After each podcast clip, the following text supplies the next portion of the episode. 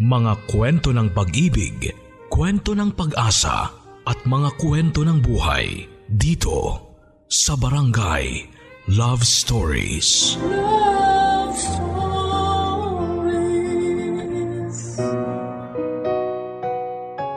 Isa na siguro sa mga pinakamasakit na kwento ng pag-ibig ay ang mga taong pinagtagpo ng kapalaran pero hindi tinakdang magkatuluyan.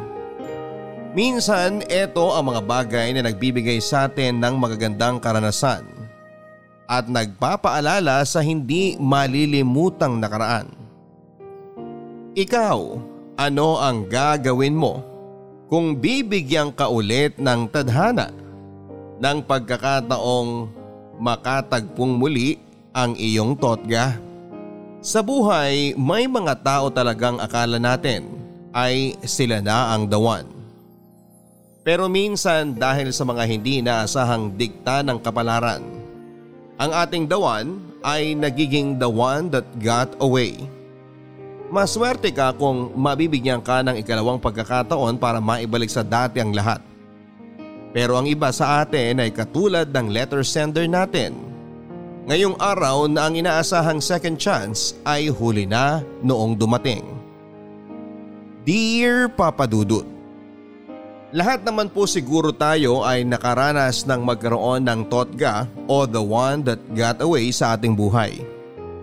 Sadya lang siguro talagang may mga taong dadaan lang sa ating buhay na hindi naman pala nakatakdang maging parte ng ating mundo.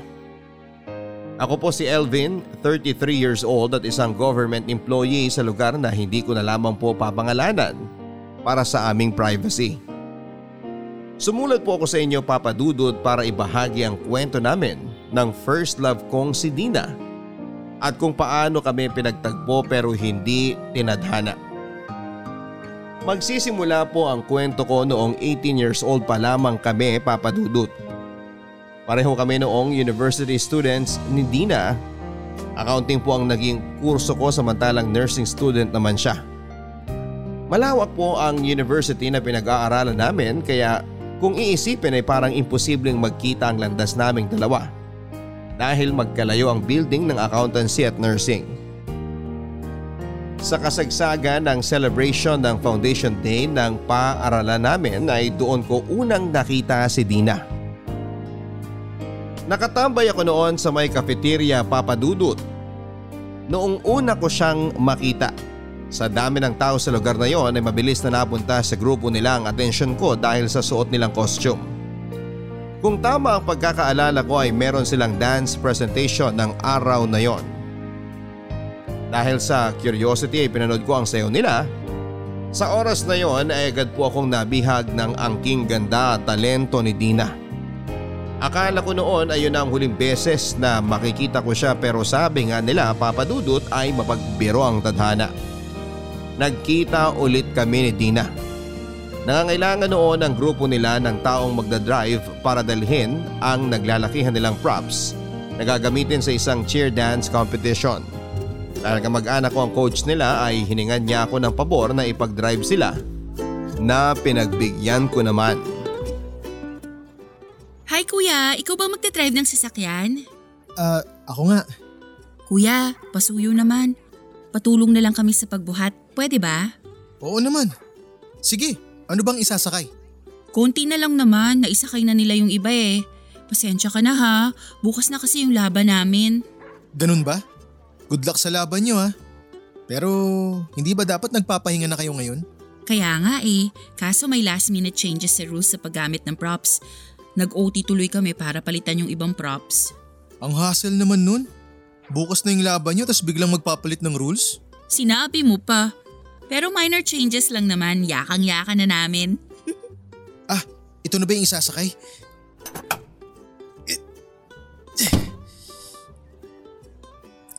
Usog natin dun.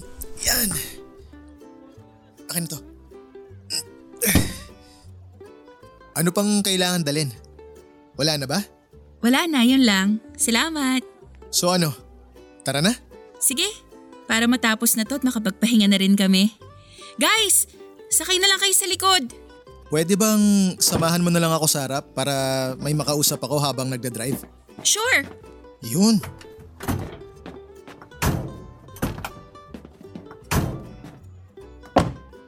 O ano? Alis na tayo? Let's go?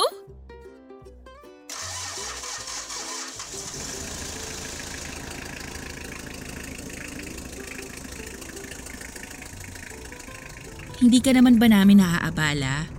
Hindi naman. Bored nga ako sa bahay. Mabuti na to para may ginagawa naman ako. Sorry, hindi ko natanong. Ano ngang pangalan mo? Elvin, ikaw. Tina. Nice to meet you.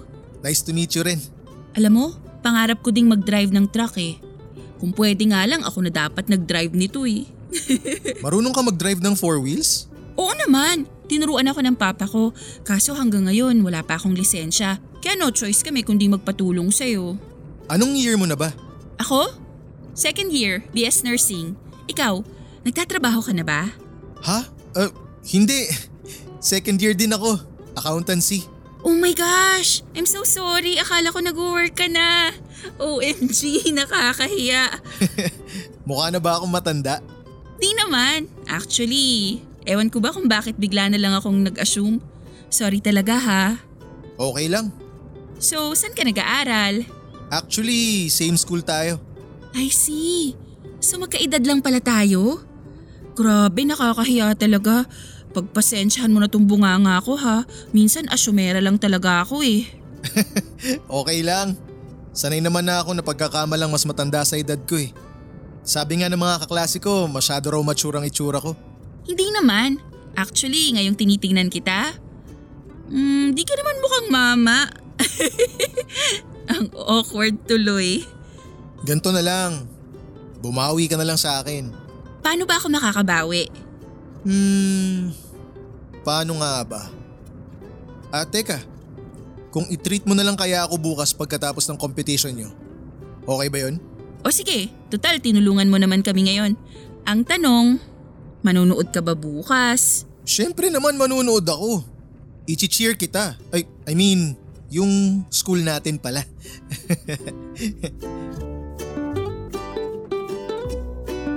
Matapos ang unang pagkikita namin noon, papadudot ay doon na rin nagsimula ang pagkakaibigan namin ni Dina. Bukod sa maganda at matalino rin siya, kaya naman mas lalo pang nahulog ang loob ko sa kanya. Pastor po ang tatay ni Dina kaya lumaki siya sa isang konserbatibong pamilya.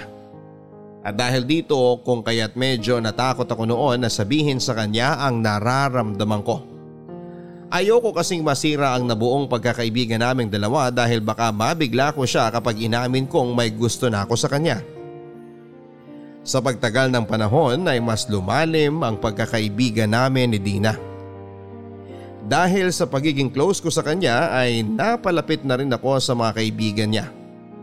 Nakilala ko si Migs ang lalaking masasabi kong naging karibal ko sa pag-ibig ni Dina.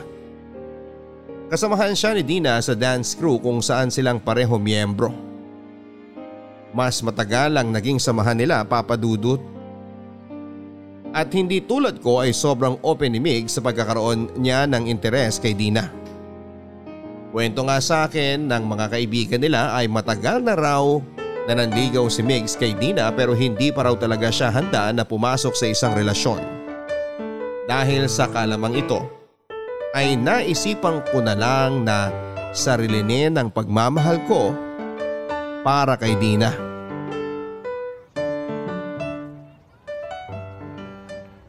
Uy bro, kamusta exam? Okay naman. Katatapos lang. Tapos na ba practice nyo? Si Dina. Umuwi na. Maagang nagpaalam kanina kasi magre-review daw. Maaga pa raw exam bukas eh. Ah, ganun ba? O sige. Mauna na rin ako ha. Ah, bro, teka lang. May tatanong lang sana ako sa'yo. Ha? Ano yun? Napapansin ko kasi recently na masyado na kayong close ni Dina. Lagi ko kayong nakikita na magkasama. May, may something na ba sa inyong dalawa? I mean, magjowa na ba kayo? Bakit mo naman natanong yan? Magkaibigan lang kami ni Dina. Alam mo naman na ayaw pa niya magka-boyfriend, di ba? Tsaka alam kong may gusto ka sa kanya. Kaya bakit ko naman siya agawin sa'yo? Alam mo bro, hindi ko naman pag-aari si Dina eh. Oo, nanliligaw ako sa kanya pero manliligaw lang ako. Wala akong karapatang pagbawalan ng ibang lalaki na magkagusto sa kanya. Kaya kung may gusto ka sa kanya, walang problema sa akin yun. Ah, ito naman. Wala akong gusto sa kanya. Magkaibigan lang talaga kami ni Dina, promise. Ako pa niloko mo. Pareho tayong lalaki. Alam ko yung mga titig mo sa kanya. Sa totoo lang, nakikita ko nga sarili ko sa'yo eh. Yung mga pasimpleng tingin. Yung dumadayo ka pa talaga dito kahit ang layo ng building nyo sa amin. Huwag mo nang i-deny ang feelings mo sa kanya. Halata naman eh. Hindi ka ba magagalit kung magkagusto rin ako sa kanya? Well, normal lang naman siguro yung magselos ako pero yung magalit? Wala akong karapatang magalit. Saka, sport naman ako eh. Akala mo ba tayo lang may gusto kay Dina? Maraming nakapila sa kanya bro. Ano bang nagustuhan mo sa kanya? Madami eh. Lahat ng qualities ng ideal girl ko, nasa kanya na. Siyempre, maganda, sexy, tapos matalino pa at independent. Siya yung tipo ng taong lalabanan kapag alam niyang ikaw ang mali. Mabait din. Basta, madami. Eh, ikaw, ba't mo siya nagustuhan? Ako? Ah, paano ba? Ang hirap i-describe eh. Basta, nangyari na lang. Aminado naman ako na nung una ko siyang nakita, nahulog na agad ako sa ganda niya. Lahat naman tayo na love at first sight sa ganda niya eh. Kaya relate ako dyan. Pero ayun, parang gusto ko kasi siyang alagaan. Alam kong independent siyang tao pero gusto ko siyang bantayan eh. Gusto ko siyang ituring na prinsesa. Ganon. Hindi ko masabi yung tamang salita eh pero yun nga. Basta, yun na yun. In love ka nga bro. Paano mo nasasarili yan? Ba't di mo sabihin kay Dina yung nararamdaman mo sa kanya? Natatakot kasi ako eh. Baka iba pala ang tingin niya sa akin. Siguro natatakot lang ako na malaman na hindi niya ako gusto. Hindi mo yan malalaman kung di mo susubukan. Ibang klase ka rin no? Tinutulak mo ako sa taong type mo rin? Hindi ba dapat galit ka sa akin kasi magkaribal tayo? That's the thrill. Mahilig ako sa kompetisyon eh. Ang maganda pa dito, wala sa atin ang desisyon. Na kay Dina. Basta ang masasabi ko lang sa'yo, may the best man win. Oo, may the best man win.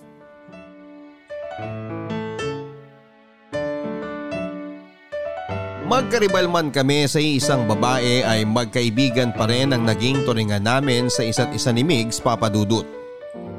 Sinunod ko ang payo niya sa akin na iparamdam kay Dina ang tinitibok ng puso ko. Niligawan ko siya at kahit natagalan man bago niya ako sinagot ay sa huli ako ang pinili niya mula sa mahabang pila ng mga lalaking nagkandarapa sa kanya. Si Dina ang first love ko papadudot at ganon din siya. Ako ang kanyang first love at first boyfriend. Bago niya ako tinanggap bilang boyfriend ay isang hiling ang hiningi sa akin ni Dina papadudot. At yon ay ang pangakong hindi ko siya gagalawin hanggat hindi pa kami kinakasal. Hindi kasi niya sinusuportahan ng premarital sex at naiintindihan ko naman yon dahil lumaki siya sa isang relihiyosong pamilya. Nagpatuloy pa rin ang pagiging magkaibigan namin ni Lamig sa kabila ng pagbasted niya kay Dina. Tulad ng sinabi niya ay sport nga talaga siya. Dahil medyo stricto ang mga magulang ni Dina ay tinago muna namin ang relasyon namin habang nag-aaral pa kami. Saka lang namin ito sinabi noong makagraduate na kami sa kolehiyo. Agad na nagtrabaho bilang nurse si Dina papadudot. Samantalang pumasok naman ako sa isang private company bilang office worker. Hindi naman naging tutol ang mga magulang ni Dina sa relasyon naming dalawa dahil nairaos naman namin ang kolehiyo. At ngayon ay may sari-sarili na kaming trabaho. Pero ang malaking problemang dinanas naming dalawa ni Dina ay dumating noong ika-anim na taon ng aming pagsasama. Ito ay matapos kong malaman na nagdadalang tao na pala siya. Kaya pala kapansin-pansin ang tila pag-iwas sa akin ni Dina papadudot para bang lumalayo siya sa akin sa tuwing lumalapit ako sa kanya. Para ba siyang may sikretong tinatago sa akin? Nung una ay hindi ko ito pinansin dahil baka wala lang siya sa mood at baka pressured lang siya sa trabaho pero mas lumala pang ugali niya sa mga sumunod na araw. Naging irritable siya at palaging galit. Hanggang sa nakita ko ang pregnancy test sa bag niya. Doon ko nalaman ang totoo na tatlong linggo na pala siyang buntis.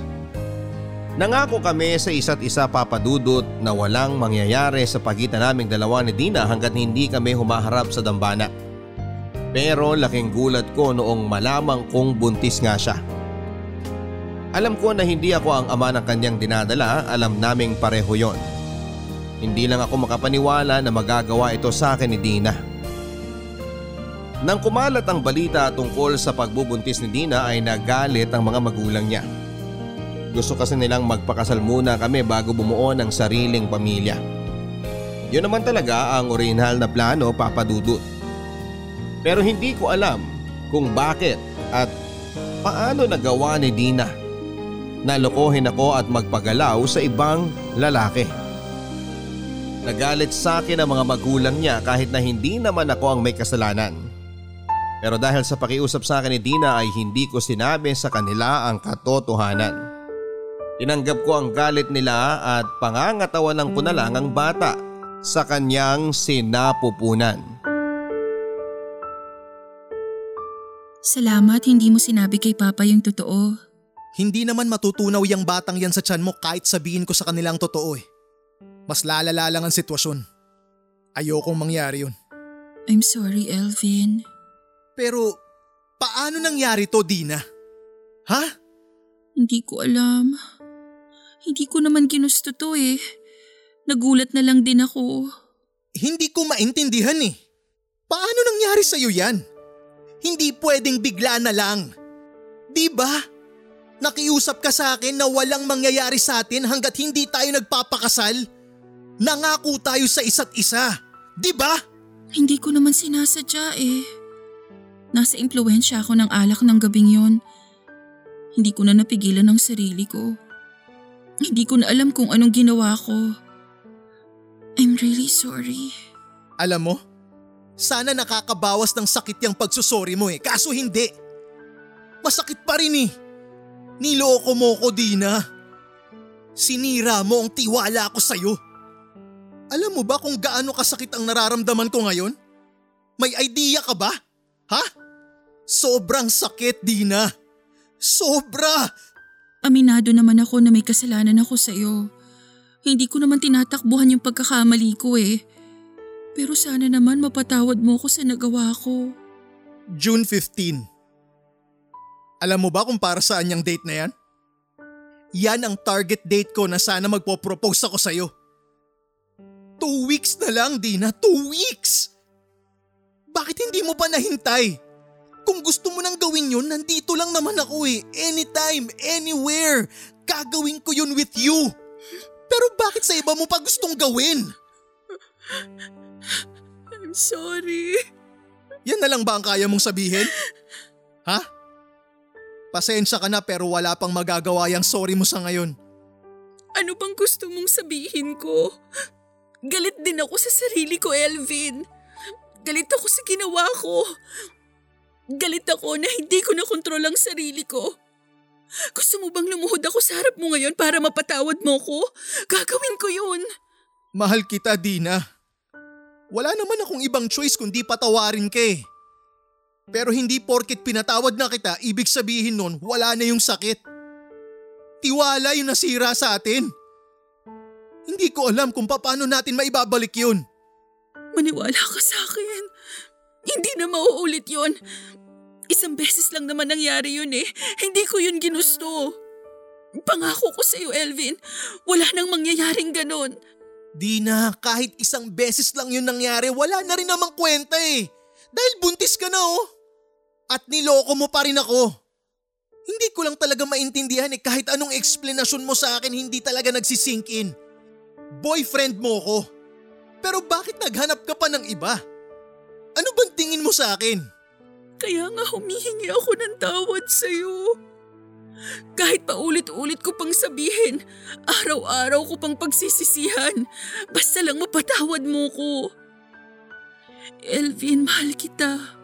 Alam mo yan. Ayokong makitang nasasaktan ka. Eh kaso nasaktan mo na ako eh. And I'm so sorry. Habang buhay kong pagsisisihan ang ginawa ko sa'yo.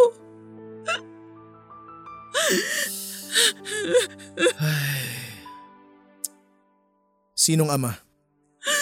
Mas mabuti na lang na wag mo nang alamin. Kalimutan na natin ang nangyari, please. Sino? Sabihin mo! Elvin! Sino?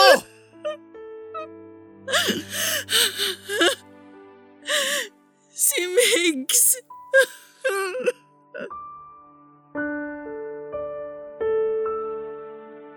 Masakit papadudot na malamang nakipag-sex ang nobya ko sa ibang lalaki.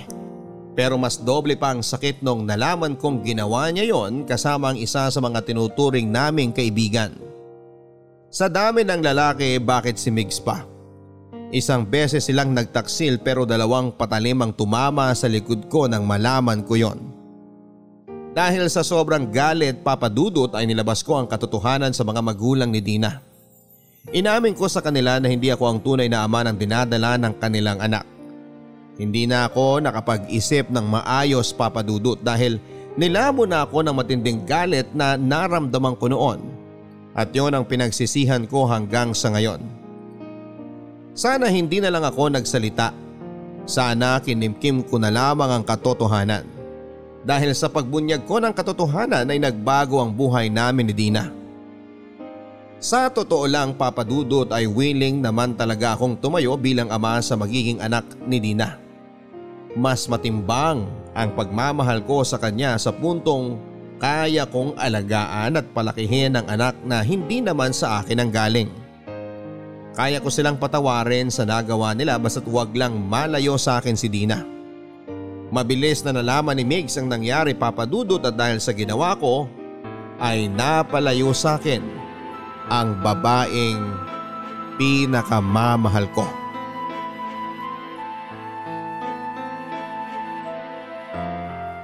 Dina! Lumabas ka please! Kausapin mo naman ako! Anong ginagawa mo dito? Ang kapal ng mukha mong pumunta dito, gago ka! Kailangan ko makausap si Dina.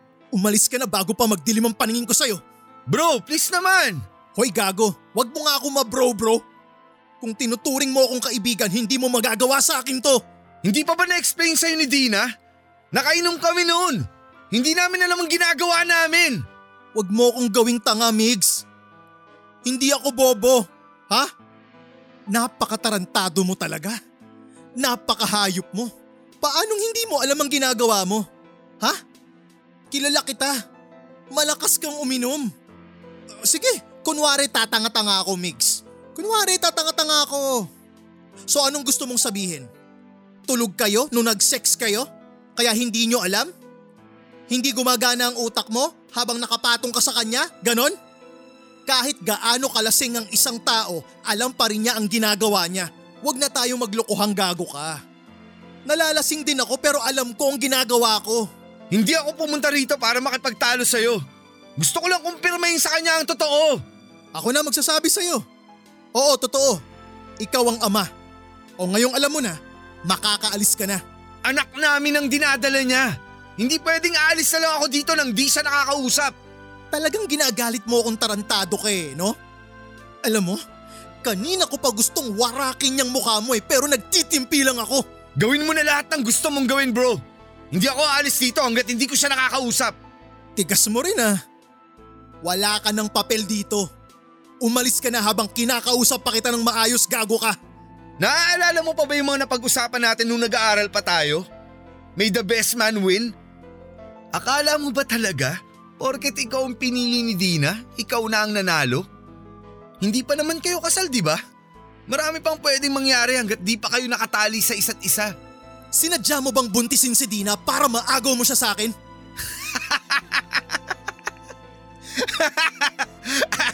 Anong tingin mo sa sarili mo? Bida sa teleserye? Aksidente ang pagbubuntis ni Dina. Sinwerte lang siguro ako kasi ako na ang nauna sa kanya na buntis ko pa. Eh gago ka pala talaga eh!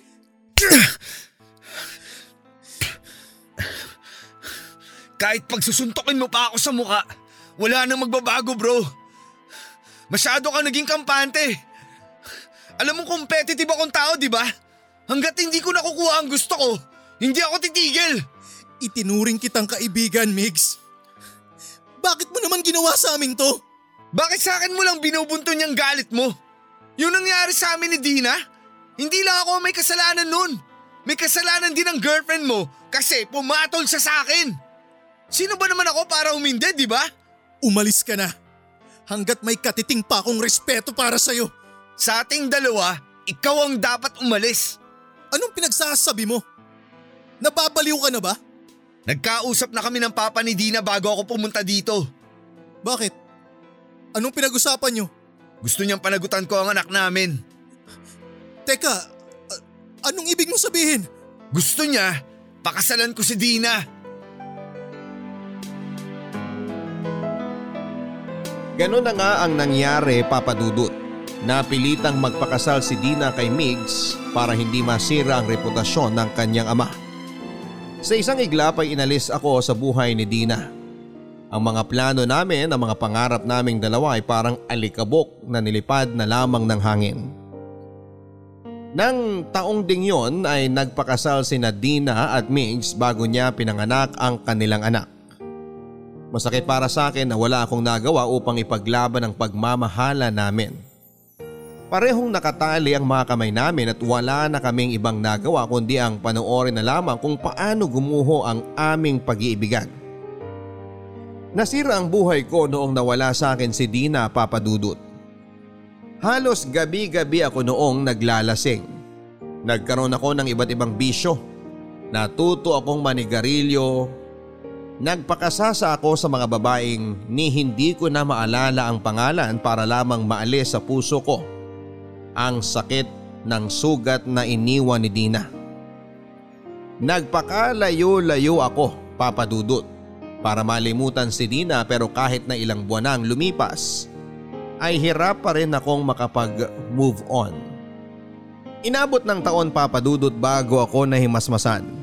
Sinubukan kong bumangon mula sa pagkakalugmok at pilit kong binalik ang sarili ko sa dati. Mabilis naman po akong nakahanap ng bagong trabaho. Pumasok ako bilang empleyado sa City Hall at doon ay nakahanap ako ng bagong kaibigan at nakabuo ng bagong buhay. Sa bagong yugtong yon ang buhay ko papadudot ay nakilala ko ang taong muling nagbigay ng apoy sa aking puso. Si Sheila. Tendera siya sa sari-sari store na lagi naming tambayan tuwing break time. Makulit siyang tao at kaya niyang makipagsabayan sa trip ng mga nakakasalamuha niya. Sa mga sumunod na buwan naming kulitan, kwentuhan at tawanan ay hindi ko namamalayan na siya na pala ang bagong taong nagbibigay ng ngiti sa mga labi ko. Dahil sa kanya ay mas nainganyo akong magtrabaho. Siya ang dahilan papadudot kung bakit nakayanan kong bumangon araw-araw at harapin ang bukas. Mas bata ng limang taon sa akin si Sheila papadudot. Pero kung umasta siya ay daig pa niya ang matandang marami ng naging karanasan sa buhay. Naiintindihan niya ako at alam niya ang pinanggagalingan ng mga hinanakit ko sa mundo.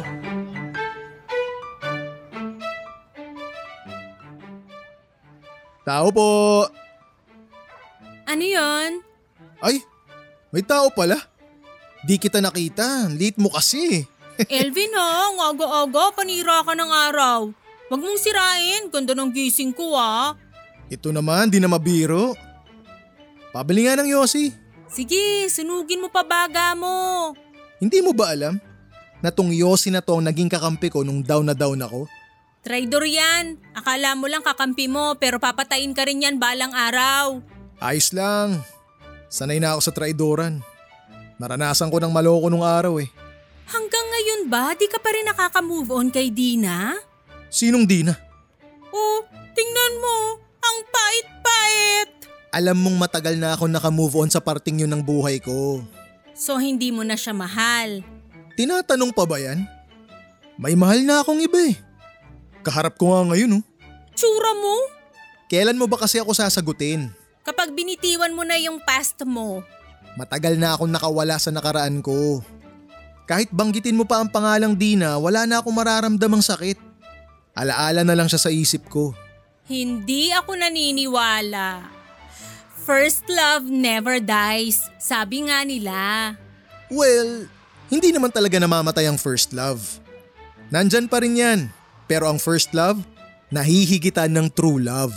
Ay, sus! Ibang klase ka talagang bumanat, no? Ilang chicks nang napa-oo mo sa linyang yan. Ikaw pa lang, kung sakali.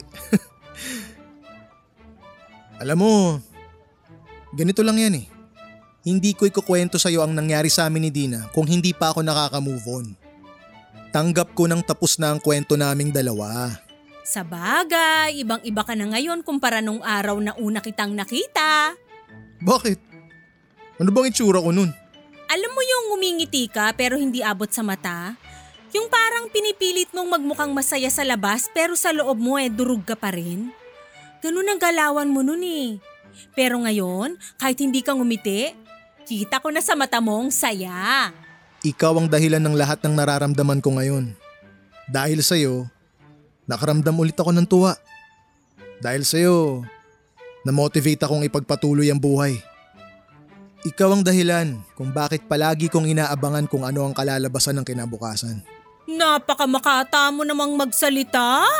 Pwede ka nang sumulat ng tula. Ganyan bang nagagawa kapag na broken heart? Kung iyong mamarapatin binibini, akin sanang hihingin ang iyong kamay upang may makatuwang ang aking pusong sugatan. Sineryoso mo naman? Pero di nga, pwera biro.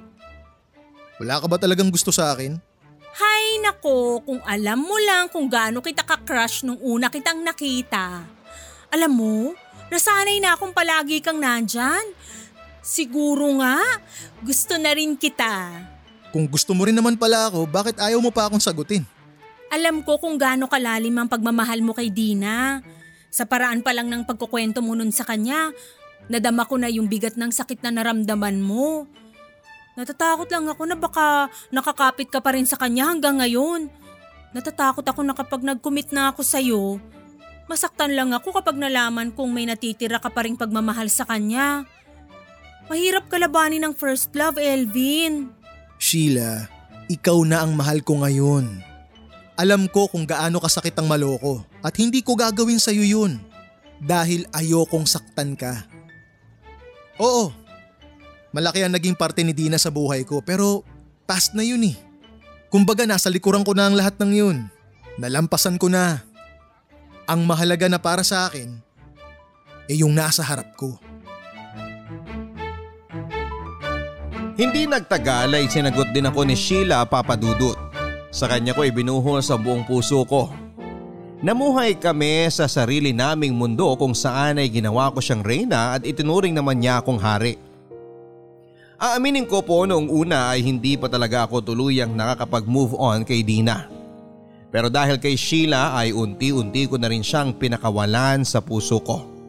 Mabilis na lumipas ang mga araw, umabot kami ng limang taon bilang mag-boyfriend at girlfriend bago ko napatunayang siya na talaga ang the one.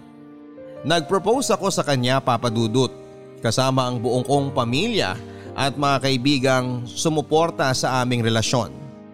Ibinigay niya sa akin ang matamis niyang oo at matapos ang isang taon ay nangako kami sa harap ng Diyos. Naaalagaan at sosuportahan namin ang isa't isa sa hirap man o sa ginhawa. Hindi naglaon ay dumating na rin sa buhay namin ang bunga ng aming pagmamahalan.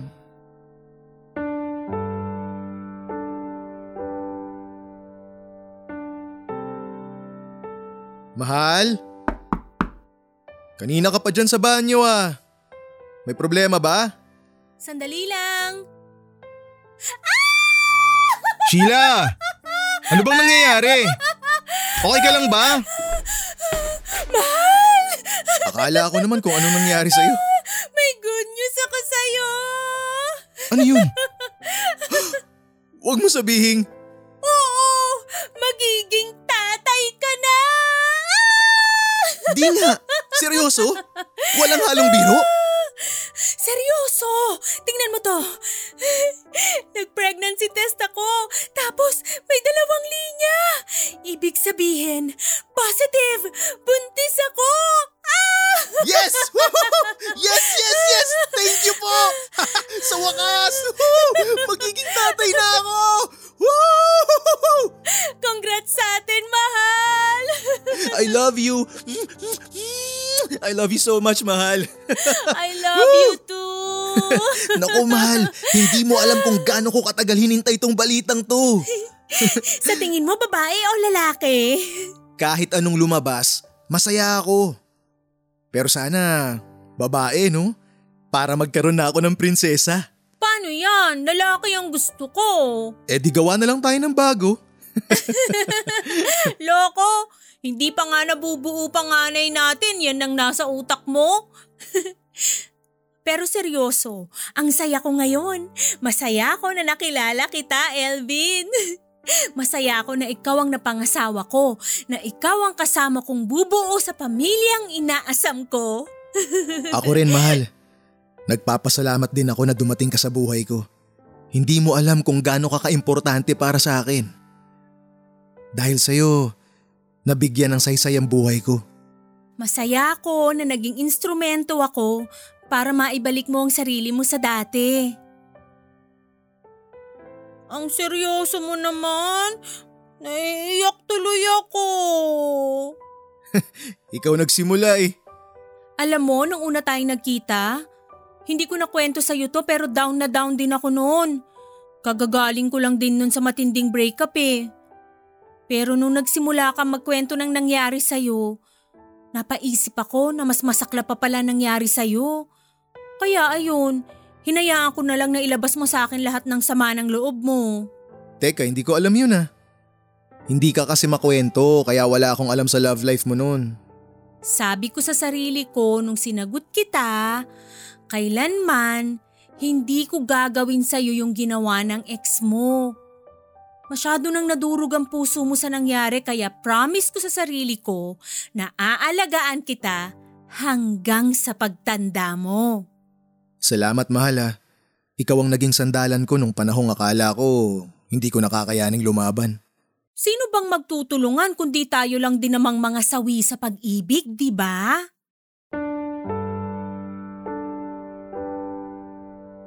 Nakakalungkot lang papadudot na huli na noong nalaman kong may pinagdadaanan din pala noon si Sheila habang kinocomfort niya ako sa aking problema. Kung nalaman ko lang sana ito ng mas maaga ay sana'y nasuportahan ko rin siya sa sarili niyang pinagdadaanan. Ipinangako ko na lang sa sarili ko na babawi ako sa kanya sa pamamagitan ng pagiging mabuting asawa at ama. Nang taong ding yon papadudot ay sinubukan kong magpundar ng maliit na bahay at lupa para sa amin ni Sheila at ng magiging anak namin. Inulan kami ng mga pagbate at suporta mula sa mga malalapit naming kakilala. Hindi man perpekto ang relasyon namin ni Sheila dahil minsan ay tinutoyo rin siya pero masasabi kong isa na kaming masaya at kontentong pamilya papadudot. Nagpatuloy ako bilang government employee sa aming lugar samantalang nagtayo naman ang maliit na kainan si Sheila para makatulong sa mga gastusin. Babae ang naging panganay namin papadudot. Nasundan ng unikaihan namin ng kapatid na lalaki matapos ang dalawang taon. Nang mga panahong yon ay wala na akong mahihiling pa. Dahil tila ba nasa akin na ang lahat. Meron akong maalagang asawa, dalawang makukulit na chikiting, sariling bahay at matinong trabaho. Akala ko wala nang darating na problema sa buhay namin hanggang sa muling magbiro ang tadhana. Matapos ang mahigit sampung taon, ay muling nagtagpo ang landas namin ni Dina.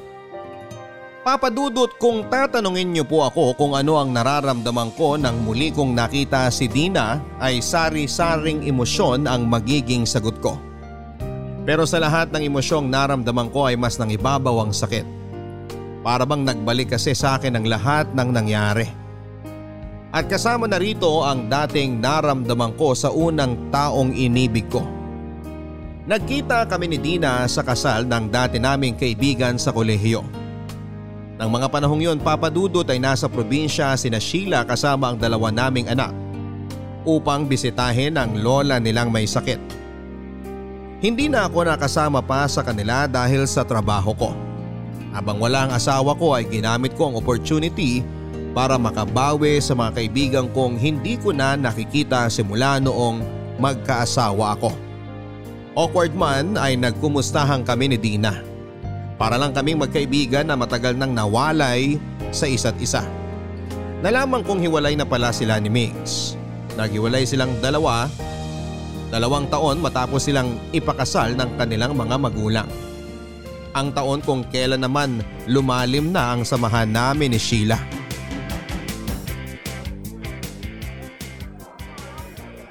Elvin? Oh, Dina? Wow! I know. It's been what, 10 years? Tama ba? 10 years na ba nung huli tayong nagkita? Yeah, more or less. Kumusta ka na? Mabuti naman ako. May asawa na tsaka dalawang anak. Oh, that's good. Ikaw, kumusta ka na? Kumusta kayo ni… Actually, naghiwalay na kami. Matagal na. Oh, bakit? May nangyari ba? It's a long story. Sabihin na lang natin na marami siyang babae. Hindi lang isa, hindi lang dalawa. Apat sila. I'm… I'm sorry. Hindi ko alam. Good riddance, sa totoo lang. Sobrang toxic ng relationship namin. Dream come true nga sa akin nung naghiwalay kami eh. Hindi ko naman talaga kasi siya minahal in the first place. Ikaw, bakit hindi mo kasama yung wife mo? Ah, nasa probinsya sila ngayon. May sakit ang nanay niya kaya kinailangan niya munang bantayan. Ganun ba? Elvin, may tanong ako sa'yo. Ano yun? Napatawad mo na ba ako? Ano ka ba matagal na yung nangyari sa atin? Oo naman. Napatawad na kita. Kasi ako hindi pa. Hindi ko pa napapatawad ang sarili ko sa ginawa ko sa'yo. Yung nangyari sa atin, parte na lang yun na nakaraan natin. Siguro, oras na rin para patawarin mo ang sarili mo. Ang hirap eh. Lalo na tuwing naiisip ko yung what ifs sa buhay ko. What if hindi na lang ako lumabas tong gabing yon? What if hindi ako pumayag sa gusto ni Papa? What if hindi ako nag-I do sa altar? Tayo pa kaya hanggang ngayon? Yan yung mga katanungan natin sa buhay na kailanman hindi na natin masasagot. Kaya nga what if eh. Kasi pinili natin yung ibang direksyon. Marami tayong choices sa buhay pero isa lang ang pwede nating piliin. Kung pinasok mo yung isang pinto, hindi mo na malalaman kung ano yung laman ng kabilang pinto. 'di ba? What if pinaglaban mo ko? Ah, di na. What if hindi mo ako hinayaang mapunta kay Migs? Isa lang yan sa mga paulit-ulit na tinatanong ko sa sarili ko eh. Iniwan mo ko, Elvin.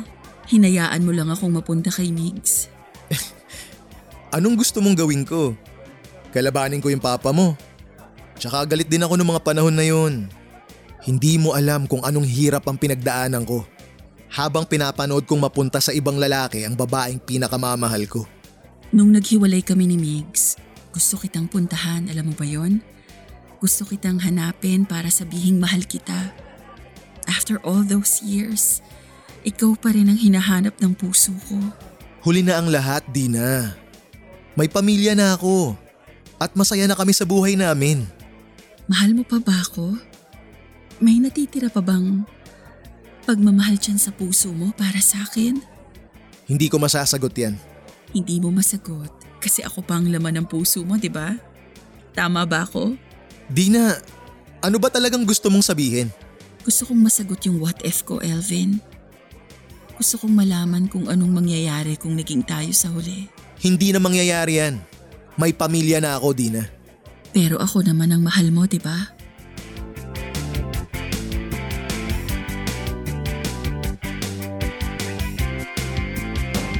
Kahit na anong pagtangi ang gawin ko papadudot ay alam ko sa sarili ko na tama ang sinabi ni Dina.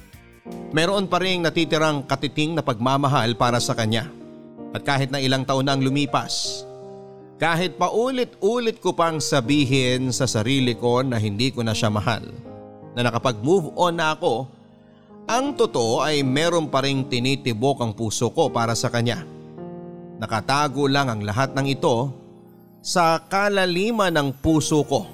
Pero noong muli kong nakita si Dina ay lumabas ang lahat ng nakatagong emosyon.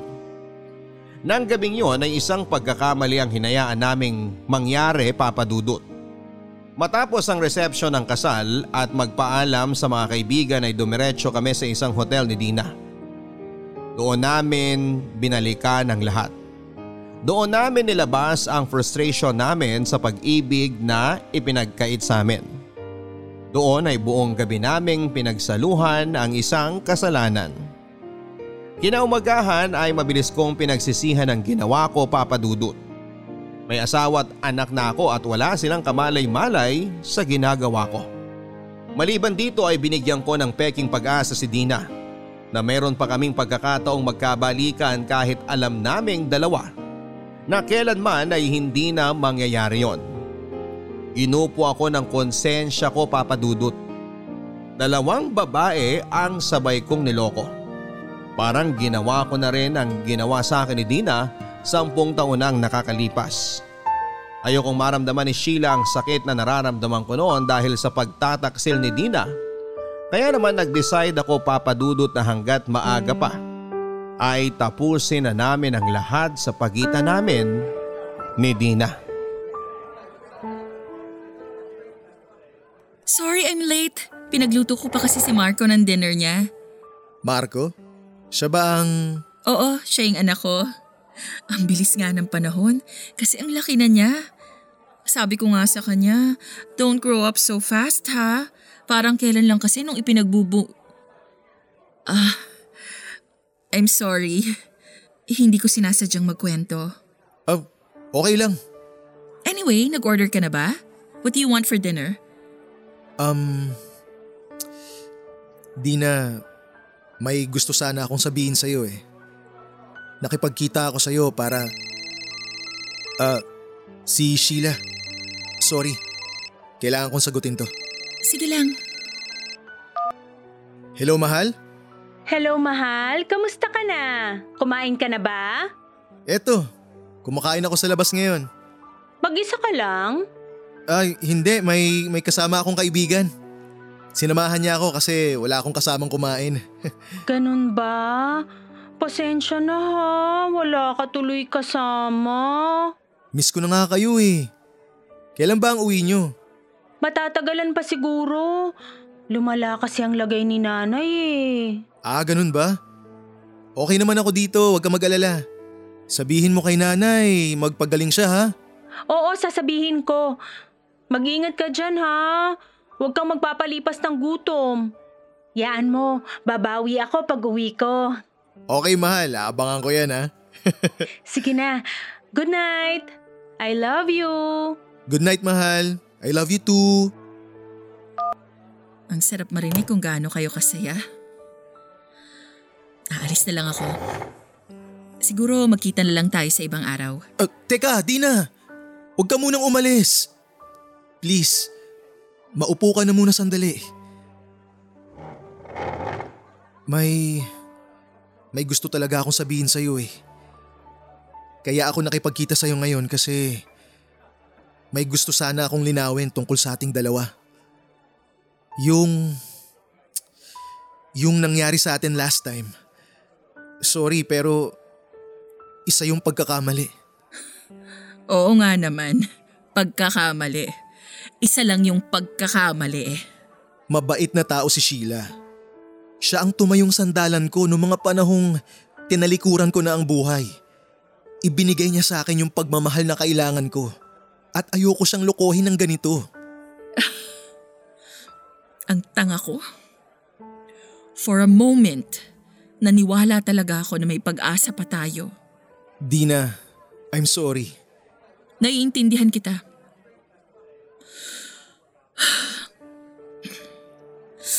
Ang tanga-tanga ko. I'm so sorry kung hindi kita na ipaglaban nun. Sorry kung hinayaan kitang mapunta kay Migs. Gulong-gulo na ako nun eh. Hindi ko alam kung anong gagawin ko. Ang bilis ng mga pangyayari. Huwag mong sisihin ang sarili mo, Elvin. Wala din naman akong ginawa eh. Pareho nating binitawan ng isa't isa. Pero at the end of the day, kasalanan ko pa rin. Ako ang nagsimula ng lahat kung bakit tayo naghiwalay. Pero masisisi mo ba ako kung hanggang ngayon mahal pa rin kita? Mahal din naman kita eh. Mahal na mahal. Pero kapag pinagpatuloy natin to, malaking kasalanan ang gagawin natin. Pareho na tayong kasal, Dina. Ayoko rin namang makasira ng pamilya eh. Naiintindihan ko kung hanggang dito na lang tayo. Wala na akong magagawa. Alam mo kung bakit hindi pa tayo makapag-move on? Kasi wala tayong proper closure. Bigla na lang tayong lumayo sa isa't isa. Hindi na natin binigyan ng pagkakataon ng mga puso natin na tanggapin ang mga nangyari. Siguro nga, ito na ang pagkakataon para magpaalam tayo sa isa't isa. Oo. Masakit. Pero kailangan. Patawarin mo na ang sarili mo, Dina. Huwag mo nang hanapin yung mga what if mo. Mabuhay ka kasama ang anak mo ng walang pagsisisi. Ay. Siguro pinagtagpo tayo ulit para dito. Para tapusin na ang nakaraan natin na pilit tayong hinihila pabalik. Para marating na natin ang dulo. Ganun na nga. Tandaan mo, Dina. Ikaw ang first love ko. At hindi yun magbabago. Nandito lang ako para sa'yo. Patuloy pa rin kitang mamahalin. Pero this time, bilang isang kaibigan na lang. Thank you. Thank you dahil binigyan mo ko ng chance na sabihin lahat ng nararamdaman ko para sa'yo. Thank you dahil minahal mo ko. Inalagaan mo ko at itinuring na sarili mong reyna. Nakakalungkot na dito tayo magtatapos pero at least nahanap na natin ang ever after natin, di ba? Hindi nga lang happy. Salamat sa lahat, Elvin. Maraming salamat din sa mga alaala, Dina. Pwede ba kitang mayakap? For the last time?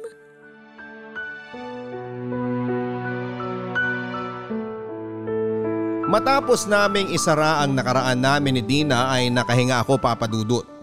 Para akong natanggalan ng tinik sa dibdib.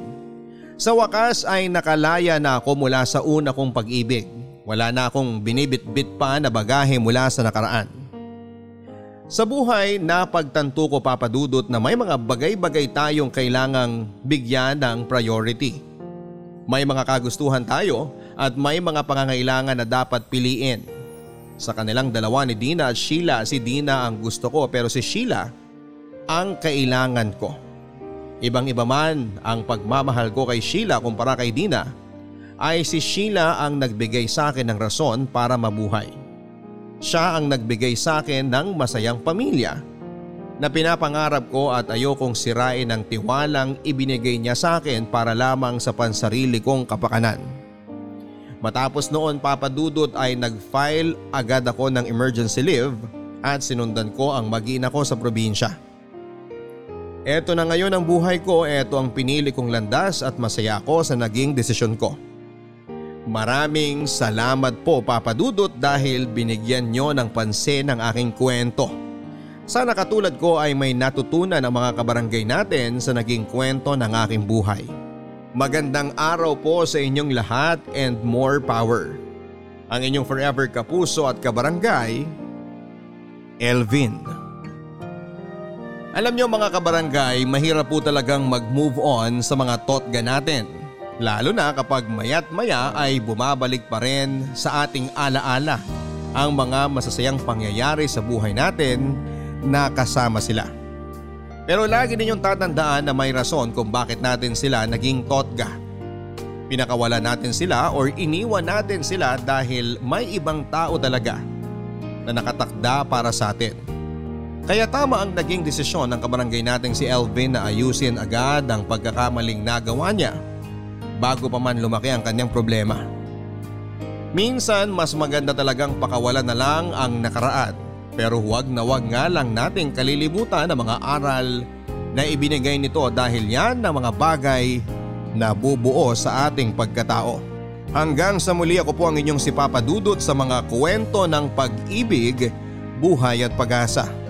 Dito sa Barangay Love Stories.